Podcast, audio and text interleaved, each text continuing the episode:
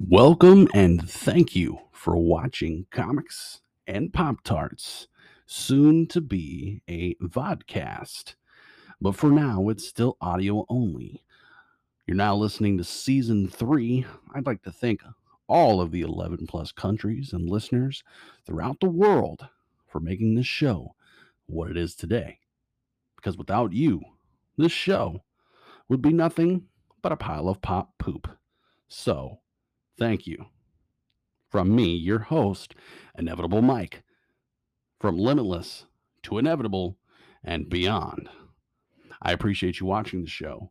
And if you love the show, I would love, love for Season three, Year two of this beautiful podcast to be the year that I start interacting with all of you from around the world.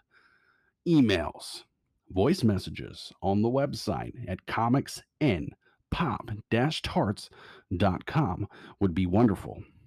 I would also like to start doing giveaways and more. twenty twenty-two is going to be amazing. twenty twenty-three, I would really like to exceed expectations. We had a wonderful Season two, thirty brand new episodes, over three hundred fifty plus listeners added to Season one's for a total of over eight hundred plus for the entire year of this podcast. I'd like to say happy anniversary to Comics and Pop-Tarts. It has been a celebration not just for you, the listeners, but also for me as well. And this would not be possible without the many, many creators that have guested on the show to tell us about their incredible journeys and their awesome, awesome works of art, projects, comics, films. We've had them all, even actors who have come on the show to talk about personal growth, development, things that people, quite frankly, need to hear. It was a fisticuffs kind of kind of show for a while. There are a few times where I go off and on. It's been a wild ride, really. In fact, so wild that what was supposed to be the worst year of my life actually ended up being one of the best. A little update on Wild Oni, the comic that I've been uh, developing and writing for almost a year now, is almost done and almost ready for a summertime release into the fall. I've um, edited on numerous projects out there and have been affiliated with comic companies such as Advent Comics, Limitless Comics, Super Serious Comics, Alpha Dog Comics, and Sean or S H P Productions, which is now S H P Comics. For all of those listening, you know I've worked for a company called Inked Studios, L L C, which rebranded and launched in the past two years. I've been uh, adamantly at work, perfecting my craft, and I have worked on numerous projects. Um, the biggest project I've worked on so far is doing the copy for the campaign uh, just released, which I can now announce, with Wesley Snipes with his new graphic novel project called The Exiled. It's going to be an awesome graphic novel. The ads for it are killer. The Inked team did an amazing job with the color and the tones and the entire imagery to match the story, which is going to be a spine-tickling adventure. If you don't know what I mean, you can go to divergent.pub slash forward the exiled.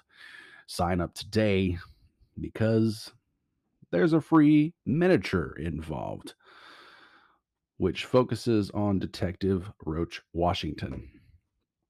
It's an exciting, it's going to be an exciting graphic novel. It is very noirish. It is very violent. It is very graphic. It is very much a serial detective adventure for the comic ages. You'll want to back this campaign, and huh, God help this podcast. Maybe, just maybe, we can score Wesley Snipes as a guest on the show. The Daywalker himself. That would be exciting. For those of you who don't know, I've had a few superstars this past season. Probably most notorious, Justin Gray. Super excited to have him on the show. But we're not here tonight to talk about Justin. You can go listen to his episode at comics and pop tarts dot com. Uh, don't forget to pick up his uh, Bleeding Pulp two out on Kickstarter, or you can just go to Spicy Pulp Comics on Facebook. Follow the links there to get a copy of your Spicy Pulp number one. And I'm sure two will be available on that outlet as well eventually, um, including the notorious. Um, well, you'll find all his comics on there. Um, Spicy Pulp is one of them. So let's get into it. Tonight is a surprise solo episode by me, your host, Inevitable Mike. Thank you again for listening. This is the anniversary, everybody. One year. One year ago. One year ago, I decided to start this little podcast to help a little comic book company reach a little audience. And um, unbeknownst to me, it would become this huge thing. I suppose fate, it's intertwined, my destiny revealed, met the right people, and here we are, you listening to me stand in front of a microphone, asking the world to give him what he wants. For those of you who know what quote that movie is from. Inside joke. Silent giggles for you, everybody. It's it's been a wild and crazy year. I won't lie. Um, it's been very difficult. I've had a lot of family family intervention uh, because it is tied to the dealing of the estate of my recently passed mother, um, which I'm currently moving into. Um, so it's been pretty incredible to still have all of this thing, all of these things happen since. Um, since things that normally would affect people on an emotionally impactful scale and prevent them from doing such said creative things. Uh, not saying that anybody out there can't, um, but I am attempting to be a monument of inspiration as I find it passionately, passionately assertive of me to find passion or to be passionate about things like comics and comic creators and people who take on filming endeavors and who are actors and who have all of these different skill sets to be in front of people. Being in front of people my entire life has been somewhat of a fear, and I think this podcast has helped me conquer that fear. And so this year I pledged to take on, um, how should we put this, more swallowing topics, diving deeper into what has been revealed to me a very cutthroat business. That's right, I said business in comics. Um, as fun as comics are to produce, and as fun as they are to make, and as fun as they are, period, it is. It is a lot of he said, she said, do this, structure that, I don't know, whiny baby, gossip, column, B S. Not everybody. Mm, probably speaking about five percent of the comics that I know personally. And we won't even get started on Comicsgate. I discovered that this year as well. Um, but we'll dive into it one day because you know what? You just can't avoid these things. I said it all last year and I said it all first season. Let's not get political. Let's not get political, Michael. Michael. Yes, Michael. Why don't we get political? Well, political's a nasty word. It's really just a word to describe how you feel about certain things happening, which, let's not lie to ourselves, everybody likes to live their way, their their their way of life, their way, right? That's why on The Mandalorian it's called This Is the Way. They wouldn't do that if they didn't believe that's what they want to do, as much as the writers had envisioned them creating this kind of creed that just thinks that that's the way it is and nothing more. But that's a choice, right? In the world building, that's a choice. Doesn't have to be that way. Of course, the series is unraveling about that. How about those series, kids? Miss Marvel, Obi-Wan, Moon Knight, Spider-Man sequel, The Batman. Let's not go there. And, uh, of course, a movie I just recently watched, Morbius, which I got a few things to say about. And it is currently three o'clock in the morning, my time. And I just felt like coming in here and talking to you guys. Fresh, hot off press, the first day of year two, season three, is a solo update by Inevitable Mike. Hey, that's me. How's everybody doing?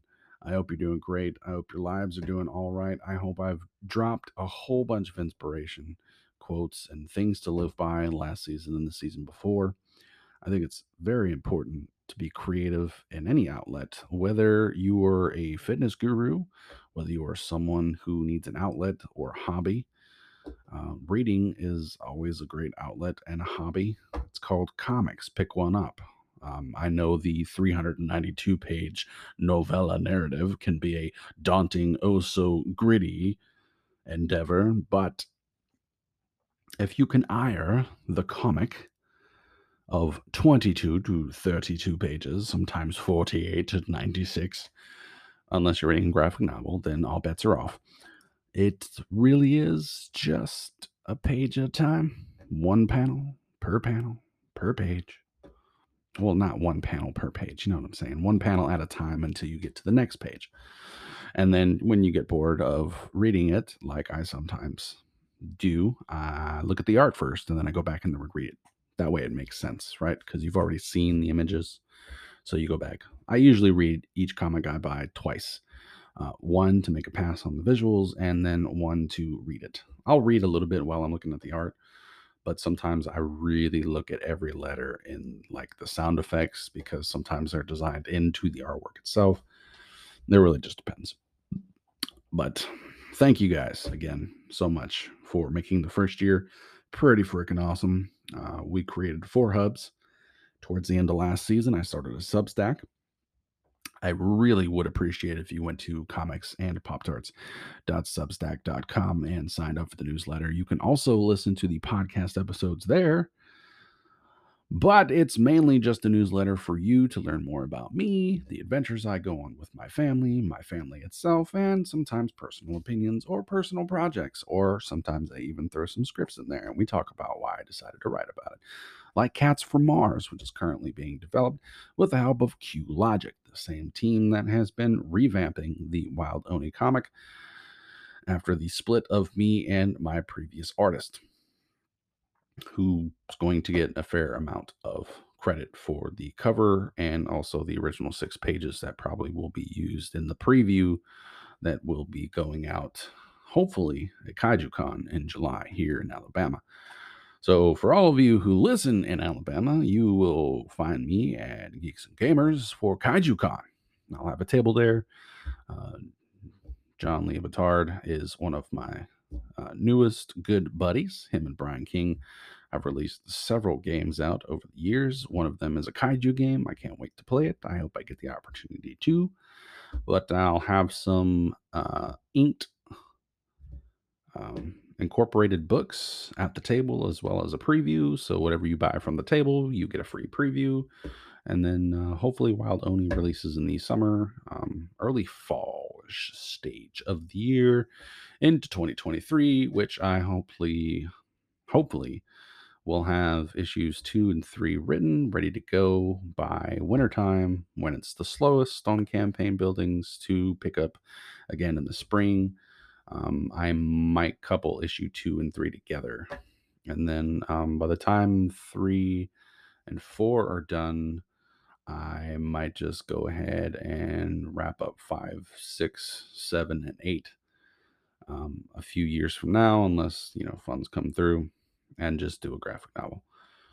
Probably should have waited to do a graphic novel, give myself a good four, five, six years. But uh, time is money, you know. I want my kudos now. I can't wait for the cookie jar later. So that's the Guido in me anyway. Italian over here. Sorry. Not sorry. Not really. Um, really cool thing that happened this year uh, for this season was my um, uh, cool web interview that I released on Substack with Carrie, uh, Cam, sorry, Karen Sadia Dobo, Dor, Darbo. Um, she used to work for Skybound. Uh, she did the one of the alternate covers for the first comic that I ever edited called Thirst. She's an amazing artist. Um, she does amazing with female um, anatomy, um, but she's got some pretty good interior work too, because if you read Judgment Day for the Free Comic Book Day this past month, um, before the summer hit, you'll notice that her co-created character Bloodline, the, uh, the daughter of Blade, Um, most of those interiors were hers. It was uh, it was pretty funny.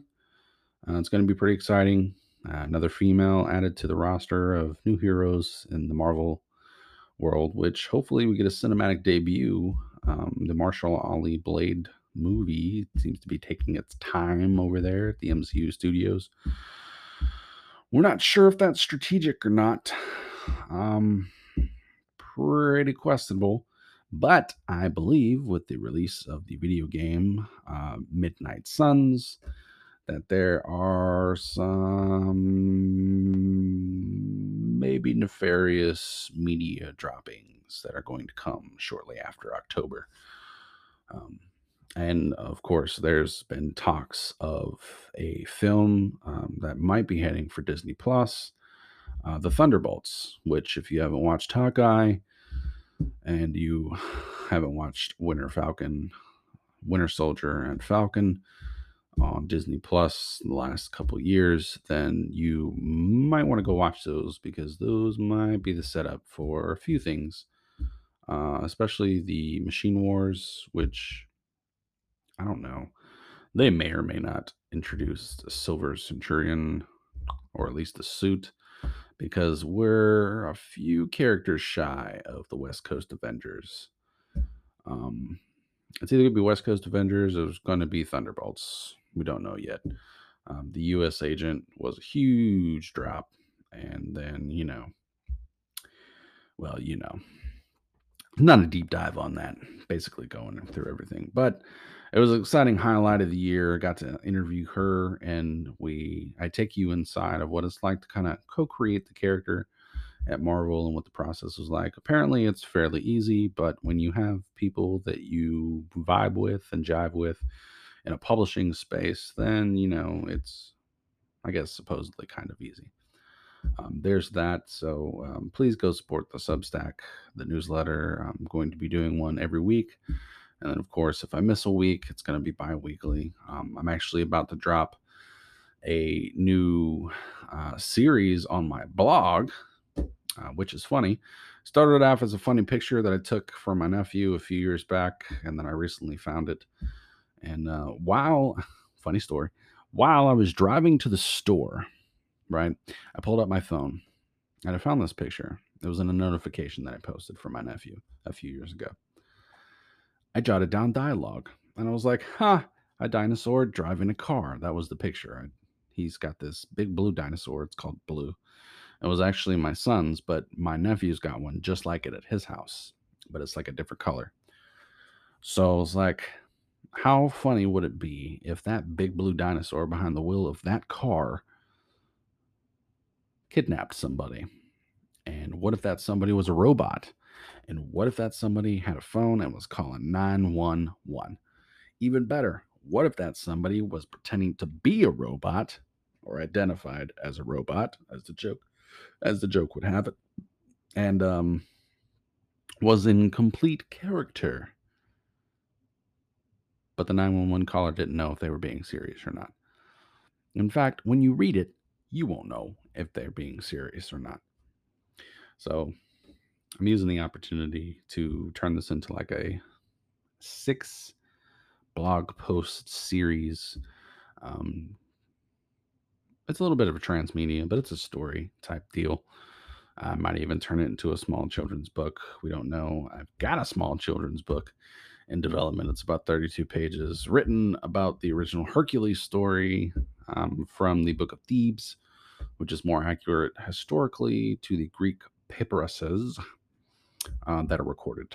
Um, for a lot of you that don't know, the wrestler John Morrison actually played in a B-list movie called Hercules, um, which tells the tale of Hercules, as you all know him from Disney, and then again from the nineteen nineties series that crossed over with Xena Warrior Princess.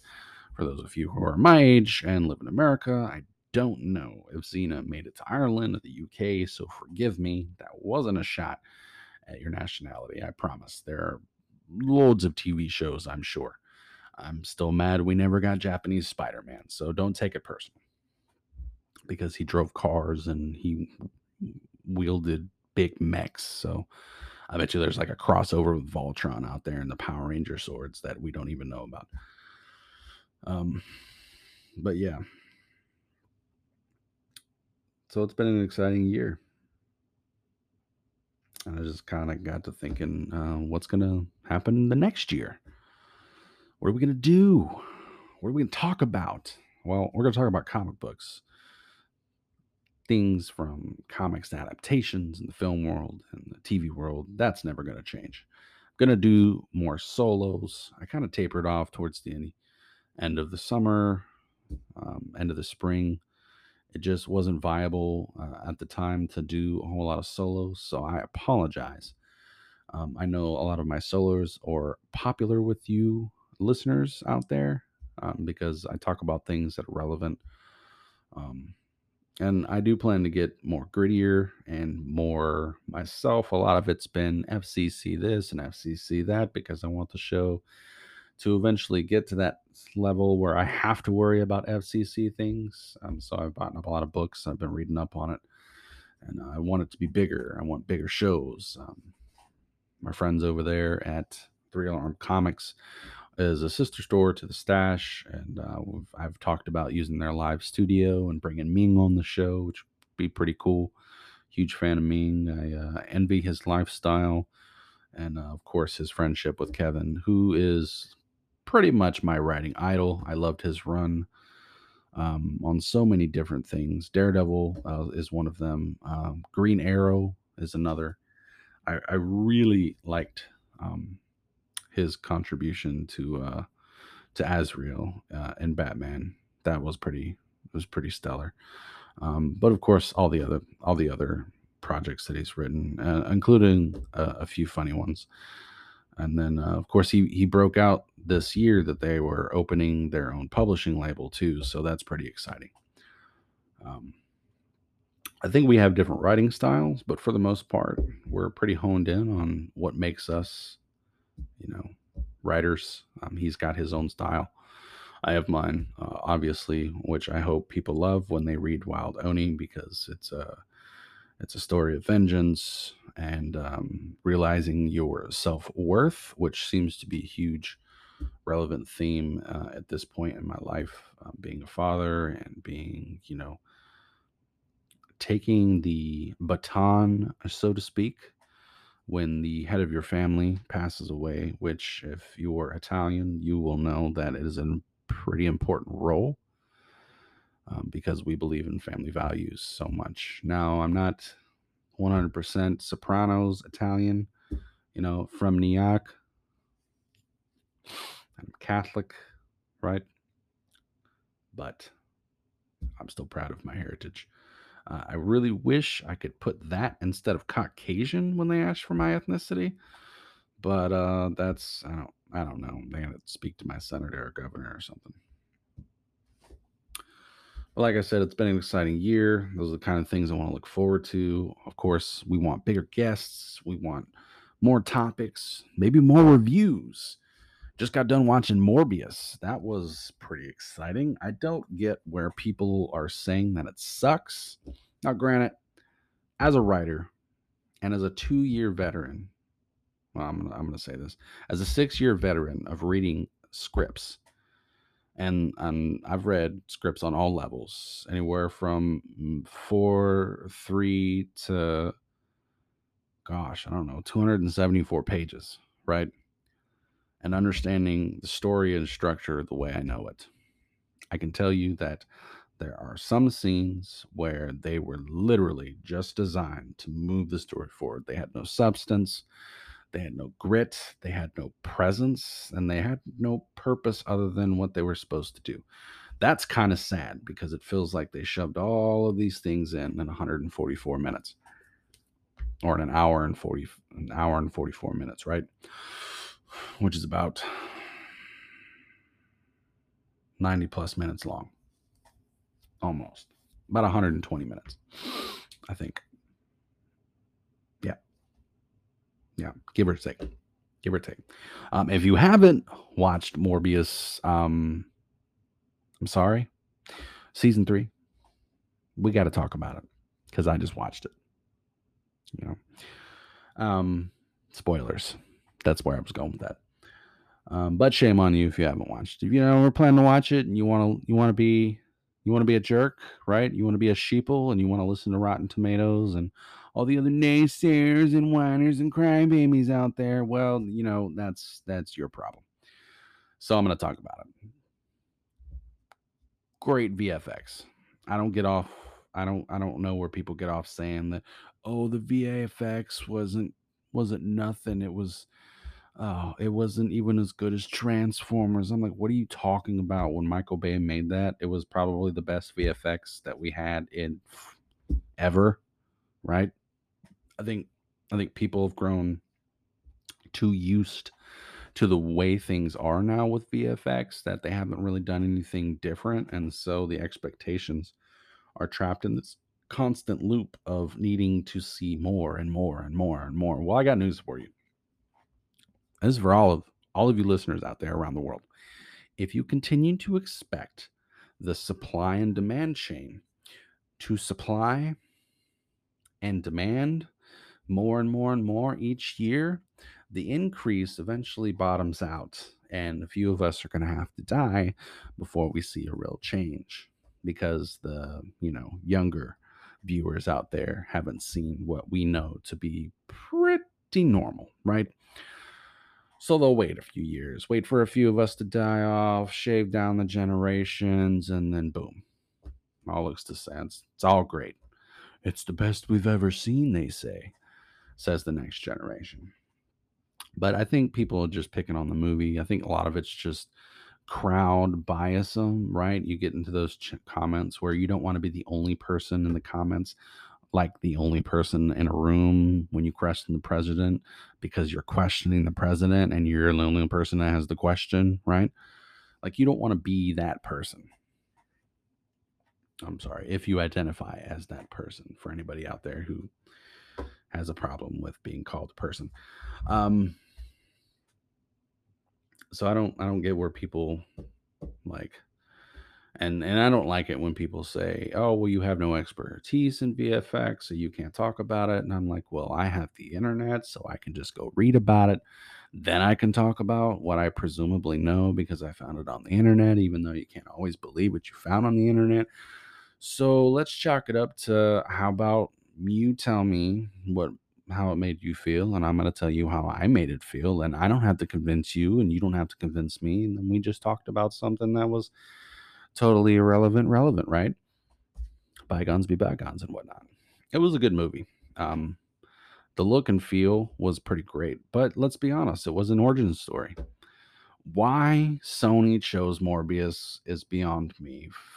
We're just going to jump straight to the cutscenes.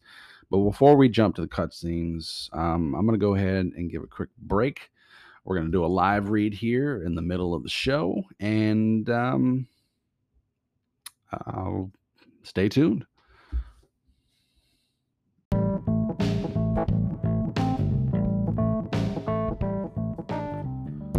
this thing on?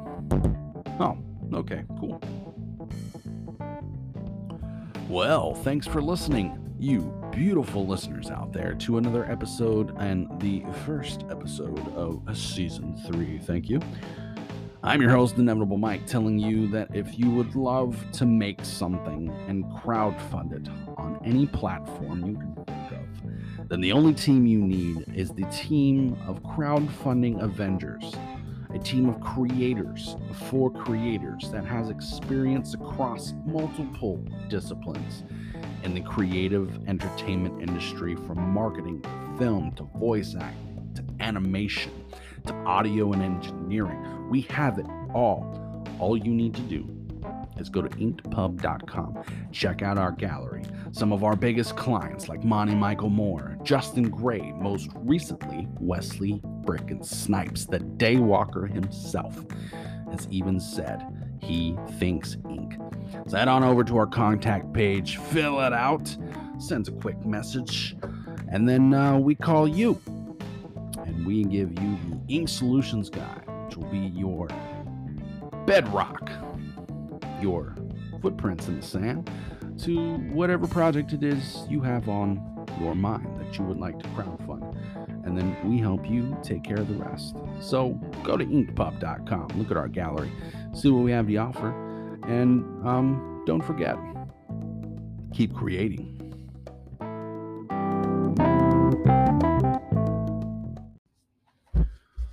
Man, so what was I saying? That's right. The end credit scenes in Morbius, right? Okay, so again, spoilers for all of, you know, the people out there who haven't watched the movie. It's on Amazon Prime. You can rent it for six bucks, or you can buy it for twenty. You can get it on U H D. You can buy it on D V D, Blu-ray, whatever. Watch it on your phone these days, people. There's really no excuse. So, but out of respect, spoilers for the naysayers, even if you don't want to hear about it. Anyway, so the end credit scenes. And this is weird. So everybody remembers the um, No Way Home sequel to Spider-Man displaced a lot of people. And at the end credits scene for that movie, we got a few snippets of Eddie Brock with Venom talking crap, obviously in Hawaii. And uh, as soon as he figures out he wants to do something, boop, the movie's over and he goes back to where he was. I'm perplexed about one thing in the credits, right? So in the end credits for Morbius, a news anchor lady comes on with Theo. They do a report, and apparently um, the villain from the first Spider-Man, uh, spacing on his name, so I'll just say The Vulture, just appears randomly in an empty cell, and then it's just released. So what I'm trying to say is, what am I trying to say? Oh, that's right, because I'm perplexed, so I'm a little confused. Why is Sony trying to tell us that there is a Spider-Man in the Venomverse? Because Morbius is in the Venomverse, which I'm going to describe it as the Venomverse because that's their staple player, right? That they, they decided to start with Venom, and they shared they shared Spider-Man with Marvel. I think the deal was Marvel would help Sony if Sony helped Marvel first. We I think I think they took a chance on Morbius, right? I believe it came out with a lot of balls, because the girlfriend Marine, she comes to life at the end. Um, I don't think Michael Morbius knew that his bite can do that. I think after he exsanguinated her um, of her blood after she was killed by his friend Milo, that he thought that was her end. Of course, I'm a little perplexed on why he left her on the roof of that really colorful skylight in that really tall city in Manhattan. Don't know. Um... But yeah, there's there's a lot of there's a lot of weird things going on there. So we got Venom. He's already in there because, you know, he breaks that black dude's hand in the in the drug in the drug lab, and he's like, "I'm Venom. um, when he got his own, he's got his own vampire face on and stuff. And then uh, the Vulture appears out of nowhere and ends up meeting the the Michael Morbius at the end at the end of the movie, right? In the middle of the desert, which I'm going to assume is somewhere in the West, right? Because there's no deserts. There's no deserts in New York that I know of. I just can't believe that. Too much Manhattan. Too much Manhattan Bay out there. Okay. Too many swells, too many rivers. You know, the Great Lakes over there. Way, way, way, way, way, way, way west. Southwest of New York. So there's a lot of river systems and stuff. Of course, then you got like the Niagara Falls that goes all the way. So you got you got lots of channels. So I just I just can't believe that. So um, they're probably on the West Coast. Makes sense, I guess. Weird. Uh, I do believe I remember Eddie saying that they probably needed to move out of New York or something in Venom versus Carnage. I can't remember. Um, which would kind of make sense. We'll see. Um, here's another thing. There's no Doctor Strange. Because um, if there was, and there was a vampire in Manhattan, Doctor Strange literally lives down the street. So, boom. Uh, which kind of makes me feel that in the sequel, um, Doctor Strange... Oh, okay, so this, this kind of ties into Multiverse of Madness. Again, spoilers. If you haven't seen it, shame on you. I don't even think it's playing in theaters unless you got one of those busted down, broken one dollar theater tips or one dollar theater ticket ticket things going on in your hometown. Or if you're lucky enough to have Jones Park and Bolton Gulfport, they might play it for free on a Friday night. Bring the kids. Probably not to that movie because uh, it was a little rated R. But quick, quick dash. So um, to give you a little bit of insight, uh, Doctor Strange, Multiverse of Madness, um, so Doctor Strange kind of has to deal with the fallout of his, excuse me, spell, right, that he cast for Spider-Man. And he pretty much causes an event, right? The Illuminati find out uh, about it, and they kidnap him from his timeline, and he's got to fix it. But uh, they're pretty scared of um, the other Doctor Strange, who they had to kill. Right, that's right. Eliminated so often. Anyway, in that world, no Doctor Strange. So what if that world with no Doctor Strange is the Morbius with the Vulture now from the first Spider-Man movie. Um, same Spider-Man universe that Doctor Strange was a part of. Still a part of, I think. Um, yeah. So... You see how I can be a little, little confused. And uh, Vulture's like, I think a lot of us could team up and do some good, which kind of hints at the Sinister Six.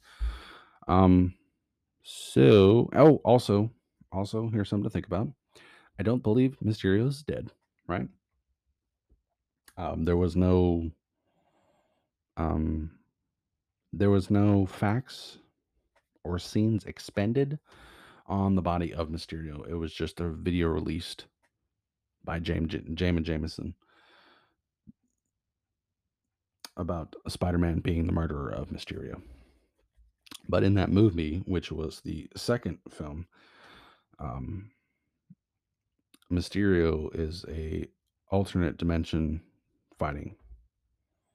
Um, turns out that he used the drones to create these extravagant illusions and um, kind of set himself up. So, I mean, it's kind of tied to the Tony Stark legacy, but at the same time, you had the Skrull there impersonating Nick Fury, who's supposed to solo open Secret Wars, and I kind of feel like that stuff's kind of going to towards Secret Wars, which is why we're getting a lot of new people, because we need some of these new younger Avengers to to add to that storyline. But it's just strange. They've planted all these seeds. Morbius wasn't the greatest movie, but it wasn't a horrible movie. And not a lot of substance, aside from all the multiverse stuff going on, uh, which leads me to believe. Um, it's it's a huge thing, because at the beginning of the movie, and I know I'm all over the place, It had this one scene where he gets off an helicopter and he goes to the beginning of the cave. He's like, oh, bats. And the bats fly out. And he's holding his hand out. It's like, mm, nom, nom, nom, nom, I'm not afraid. Right?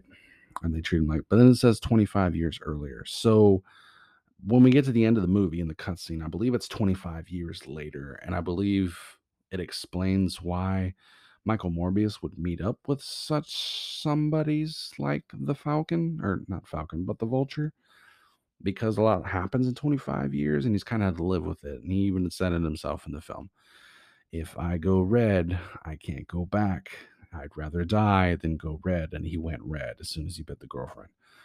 So, which is kind of confusing. So why would Marine come back to life? Eh, I don't know. We'd have to revisit the comics, and that's just information I haven't looked up yet. Um, so if there's anybody out here in the uh, podcast waves on the other side of this, you know, microphone listening, if you got anything to say about what Morbius is like in the comics, and kind of if they pulled anything from the comics that might reveal some light on Marine's um, role that they don't explain, email me. Uh, you can get there or fill out a contact on the webpage. We'll talk about it, and we'll do a deep dive in it. Maybe if I can get somebody out here to feed me some info on it, if I don't look it up myself. It was just kind of strange because they're like, oh, we're going to get a sequel. Oh, and by the way, Sinister Six is coming, which is weird. They always interchange those casts because in like the Insomniac Spider-Man game, the Sinister Six had Mister Lee in it. And Mister Lee was created by Norman Osborn when he was trying to come up with the... the cure to save him, his wife, or not him specifically, but his wife, and um, eventually his son. So I guess it was genetic, which creates the Green Goblin. So we all know we're getting the Green Goblin and Venom in the next Insomniac Spider-Man game. But the Sinister Six in that one was made up of Vulture, Electro, Rhino, Scorpion. Um, of course, Norman Osborn wasn't the Green Goblin, but he was kind of the Green Goblin. But um, it was uh, Mister Lee and then Otto Octavius, who was really the the ultimate villain in that in that game. And of course, you know, thanks to Multiverse of Madness and Doctor Strange sequel, we don't have an Otto Octavius in the Venom and Morbius. So there has to be, and this is where I was getting at when I say I was perplexed, there has to be another Spider-Man where the Vulture ended up. And I don't know. And then the reason I say that is because Venom went to the universe that um, that Spider-Man was in, right? Tom Holland Spider-Man. But didn't go to didn't go to um, Tobey Maguire's universe because that spider that Venom had already died. Now, let's be honest, I think I think an original Venom and that one couldn't be saved. So that kind of erased that blemish. And then there was no there was no Venom in the Amazing Spider-Man. But what if, right? What if there was? There has to be a Spider-Man. There would be no reason to have a Sinister Six without a Spider-Man. So there has to be another Spider-Man, unless unless they're going to create, and thanks to Loki, this is wide open now, a variant of Tom Holland's Spider-Man, right? There's a lot of speculation. There's a lot of multiversal bum intrusive things happening there, right? Thumb off the closed fist. Pop on that one. But overall, Morbius was a pretty good movie. Lots of cool V F X fight scenes. And uh, pretty much just, there was a lot of substance. It was about a man trying to cure him and his best friend, and so they could conquer the world as normal people. Right, overcoming the crutch, but he created a problem, and then he had to solve that problem. And then, of course, he found out between him and his friend on who was the most fearless. And unfortunately, the fears fear or fear not the falling. And Milo fell. Yeah, you know, he was he was killed with the serum he designed to inject himself, which was the poison uh, designed to infect and invade the anticoagulant serum that turned him into the living vampire known as Morbius, who just cut the mic off the front of it. How rude. Um, I like the name Michael. It's the one I've had all my life. So that's my take on Morbius. Lots of information, lots of speculation, lots of implication there, right?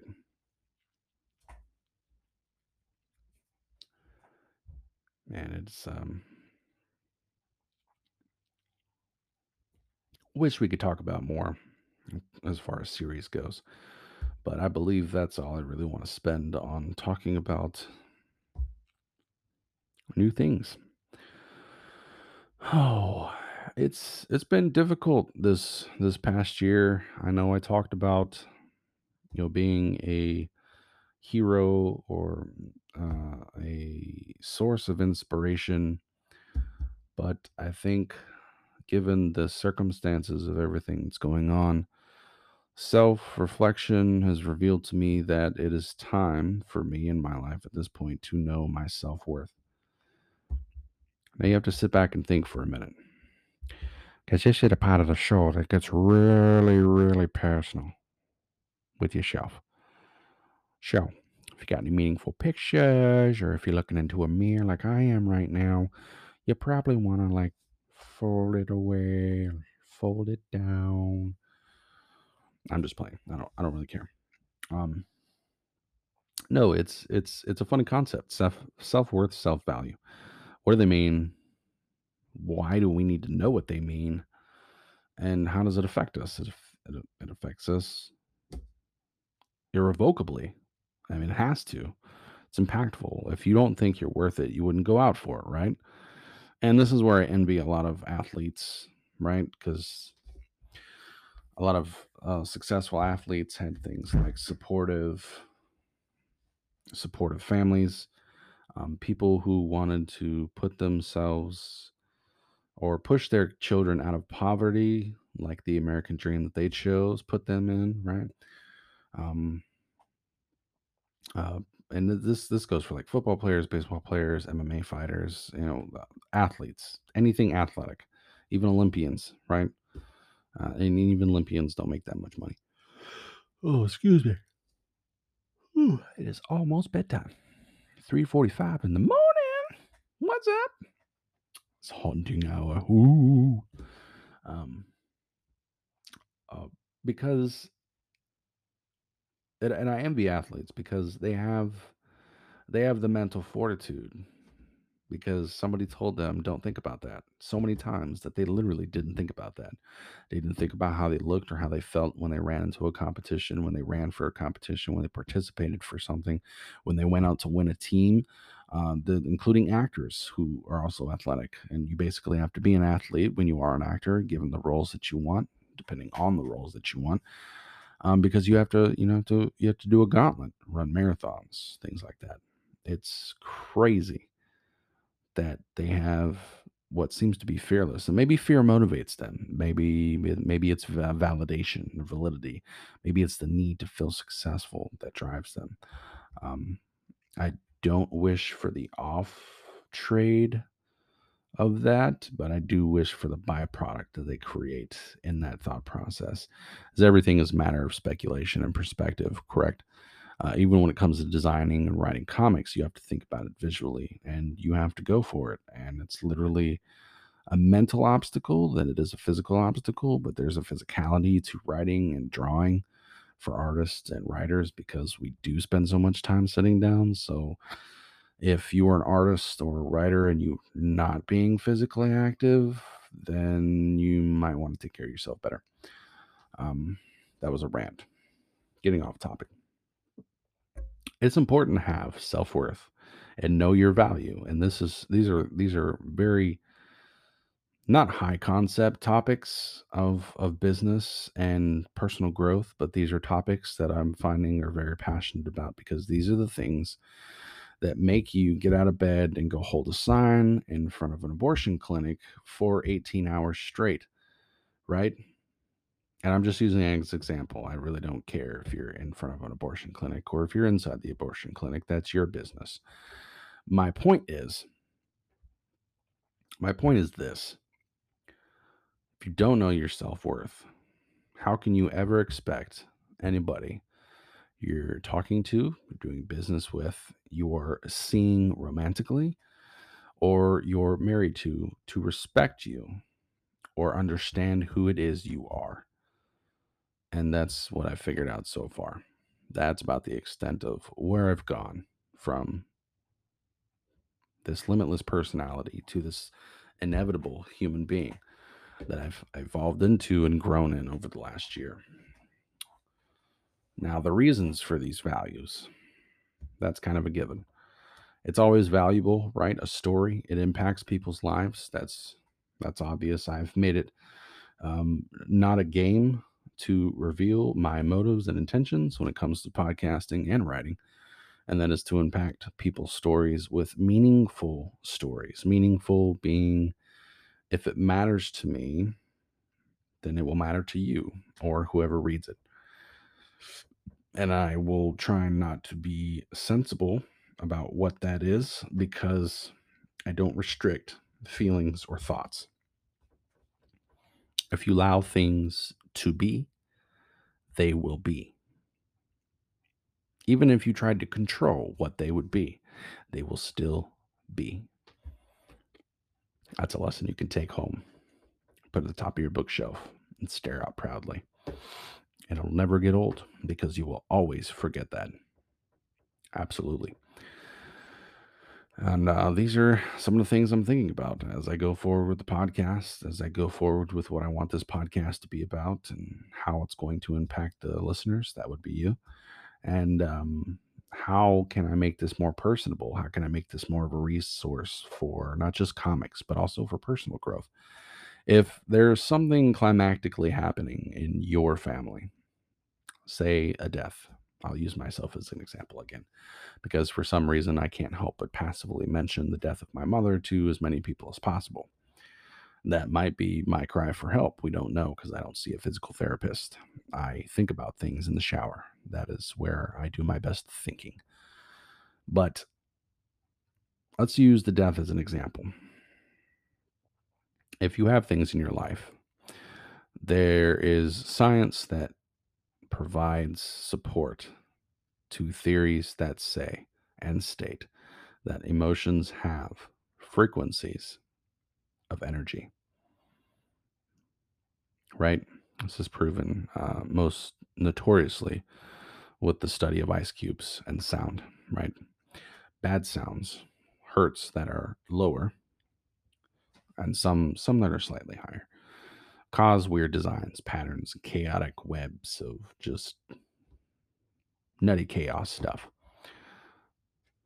Whereas finer, less coarse, more profound sounds create beautiful patterns, like uh, snowflake style patterns, geometric shapes that make sense, not chaos. They're organized. And that's the same way our thoughts are. So when there's something personally afflicting you in your life, it is impossible to focus. And I believe that is that is something everybody struggles with, uh, even creators like Money Michael Moore, Justin Gray, and I'm sure Wesley Snipes has had a few steps along the way in his career. And that's that's no pun intended, really. Uh, very serious voice right now, ladies and gentlemen. Very serious voice. All, all joking matters aside, it's just something that I wanted to share with you all that I'm going through. It's it's self-reflection is a process that I've thought about every day. I think about something every day. Sometimes I wake up and I'm mad and I just feel defeated right out of the gate. That's not fair to myself, because it's important to know where my self-worth and where my self-value lies, and how I measure it, and how I how I explain this to people, and how I explain um, and how I show this to others, so they know how to consider me either part of the pack or part of the herd. And of course, you never want to be part of the herd, because then you wouldn't be part of the pack that hunts the herd, right? Uh, for all of these who didn't, who didn't get it. And that's kind of the serious topic of the show that I really wanted to get to, aside from the Morbius review. And, um, you know, I just want to make meaningful things that you guys love, you guys relate to, listen to, want to listen to. and things that motivate you, power you through that short story you've been having a problem with, or that damn painting that you just can't seem to get just the way you want it. Maybe you should just let it be. Um, do what Stephen King does and put your story in a drawer and come back to it in two weeks. Write something new because you just need a win. Your self-worth, your self-value is more to that. Give yourself these things. Give yourself grace, as my sister would say. Give yourself a pass. It's not, it's not neurotic, and it's not procrastination when you move on to the next thing and come back. It's only procrastination if you move on to the next thing and never come back. Remember that. That's important, especially with somebody who writes so many so many short stories, right? So this new season, I would love to hear more from you fans all across the country. Um, if we can get to one thousand, uh, I'll try to figure out some type of digital giveaway, maybe. Um, hopefully, if you're listening to this, I would really love for you to sign up either for the Substack newsletter or the website newsletter for the podcast, which comes directly to your email when a new episode releases. Um, it's it's the fastest way to, to listen to me. You even get there before the website generates the link, um, which is usually about eight hours before the show posts itself. So um, that would be awesome, because I got some exciting things in store as far as like as far as the podcast goes, but even more so as the writer and editor that I am, I'm always working on something. Um, it's how I sharpen my my skills and stay ahead of the curve. Um, collaborate, talk, attend, whatever you can. Always, man, always be looking for opportunities. It's going to be an exciting season three. This is just the beginning, and I hope you found it as enjoyable and impactful as I did talking to you about it tonight. And if I sound a little delirious, it's because I've had two monsters. And I've been up since eleven o'clock yesterday, and it is Wednesday now. So, welcome to the Comics and Pop-Tarts podcast. I'm your host, Inevitable Mike. From Limitless to Inevitable and beyond, this podcast is your number one home for everything comic-y. It's not too crazy. It's not too zany. It's just a little brainy. It's not Pinky in the Brain, but it's everything that's in mine. So thank you for listening to another wonderful episode, the first episode of season three. I hope to see you this weekend. Well, I hope to hear your lovely voices, or I hope you're wanting to hear my lovely voice Saturday as we drop two brand new episodes to celebrate season three. I'm so excited that you are still part of the show. You are very much the reason and success that has made this show what it is today. I could not have gotten where I am without you. Thank you so much from the bottom of my heart for giving me this purpose and uh, for listening. Everybody needs someone to listen to, and everybody needs someone to talk to. And I hope I can do at least that for a lot of you.